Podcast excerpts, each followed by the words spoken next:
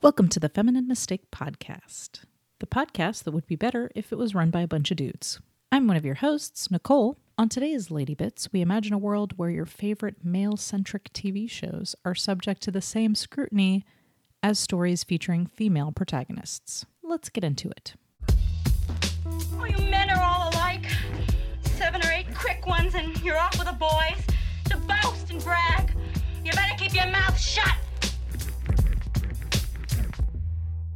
So, I, what I've got here is uh, because you know I feel like it. You know, we we we're trying to draw attention to the ridiculousness and the you know unfairness, I guess, in, in the way that you know casting breakdowns are set up, um, in the way women are cast in films. But I think that it's important to also sort of mention um, all what just generally like I feel like the way women are going to be cast is going to change when the content changes and when we look at when we change the way we look at you know how audiences that like how women female audiences or even the idea that men and women can be en- entertained or interested in stories that are told that told are told about women. Like men will watch that. They watch Jessica Jones do they not? Um they watched you know Star Wars with a female heroine. That movie made Yeah. a ton of fucking money right? So um what I've got here is uh so there was recently a pilot for a Nancy Drew television series that I was so excited about. I had read about it and I was really excited about big it. Big Nancy Drew fan did you read all the books Yeah, I did. And like I read my mom's old copies from like when she was a kid. Mm-hmm. She collected the Nancy Drews and they were like hardbacks from like her childhood and Yeah. like we read the them 50s? together. Um, probably 40s maybe around 40s? then, yeah. 40s or 50s But like, female detective and it was great. And her best friend's name was George, and they went on all these adventures. Yeah. it was great. I loved it. I was very excited about a modern day and I Nancy think there Drew. was good buzz around the pilot as well it, it was very exciting. She was like a I think, was police officer, and it was Nancy Drew, modern day. I was very excited about it. Anyway, so uh, Nancy, so this Nancy Drew series um, was not picked up by CBS. Uh, the me, the reason f- for it was um, apparently the pi- court like the buzz the, the the word on the street is the pilot tested well, but skewed too female for the CBS schedule was the was the quote from Deadline. So this comes from uh, McSweeney's.net. It's, uh, they've got various different satirical art, uh, you know, blog articles and stories and whatnot. But I, I've found a couple things on here that have been very funny. So uh, this is where this comes from. And it comes from anyway. Basically, um, this particular blog article is executive notes on TV shows that skewed too male. So um, somebody took popular TV shows. So I'm going to give you an example here from the film Louie. So these are fake notes from fake executives. Louie. Men aren't funny.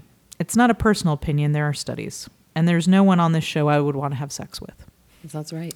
Um, would you like to read the top one, Hillary? It's a fake. It's the Sure. note, the executive notes on Breaking Bad. All right, Breaking Bad. No women will relate to a show that's all about men having drug fueled adventures. Idea reframe this so that the main character is Skylar's sister who steals spoons. Skylar herself could be a drug dealer, secondary character. Everyone wonders why she does not spend time with her son, but she's trying to have it all. Walt remains a, chem- a chemistry teacher who is grouchy. He's just grouchy. Sounds great. I would watch that show. Mad Men. Nobody wants to hear a bunch of men talk to each other about how they were babies once. These men don't seem like they have much to be mad about, and they're clearly too emotional for these high powered jobs. Scrap all of them and reframe it so it is a show about Pe- Pe- Peggy and Joan ru- ru- running an advertising agency while being best friends. Keep Jon Hamm as a potential love interest. Possible title Perfectly Well Adjusted Women. It's got a nice ring I would to watch it. the doesn't? Hamaconda do anything. Oh my God, the Hamaconda. Big Bang Theory. Big Bang Theory. Yes. Uh, women are 48% more likely than men to have completed graduate school. Will anyone believe that, quote, men are, quote, smart? This feels like wish fulfillment to me. Make this show about three female scientists who live in an apartment that is 78% of the size of the current set. I feel like these are actually turning out to be shows that I would enjoy. Um, I think this one might be my favorite. Hillary, Entourage. Okay. Entourage. Entourage. This is clearly just a ripoff of Sex in the City. Make all of these characters Miranda's sons, who we never see because she's busy being a lawyer.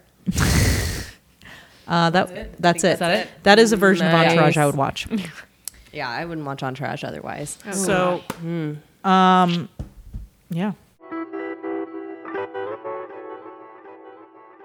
Well, that wraps it up for today's Lady Bits. If you enjoyed listening to this month's guest, Morgan Pellegrino, and why wouldn't you? She's a fucking delight. Check out more of her work and funny videos, including her upcoming web series Brain Suds at morganpellegrino.com. Speaking of funny videos, you can find Critical Crop Top's sketch comedy videos at criticalcroptop.com or on our Vimeo channel, Critical Crop Top, including our brand new video 80s Dating Video Remix. You can subscribe to this podcast, Feminine Mistake Podcast, on iTunes, on Stitcher, and on SoundCloud. Check out our full discussion of this month's film, The Pajama Game, and send us your nervous breakdowns and correspondence to feminine mistake podcast at gmail.com.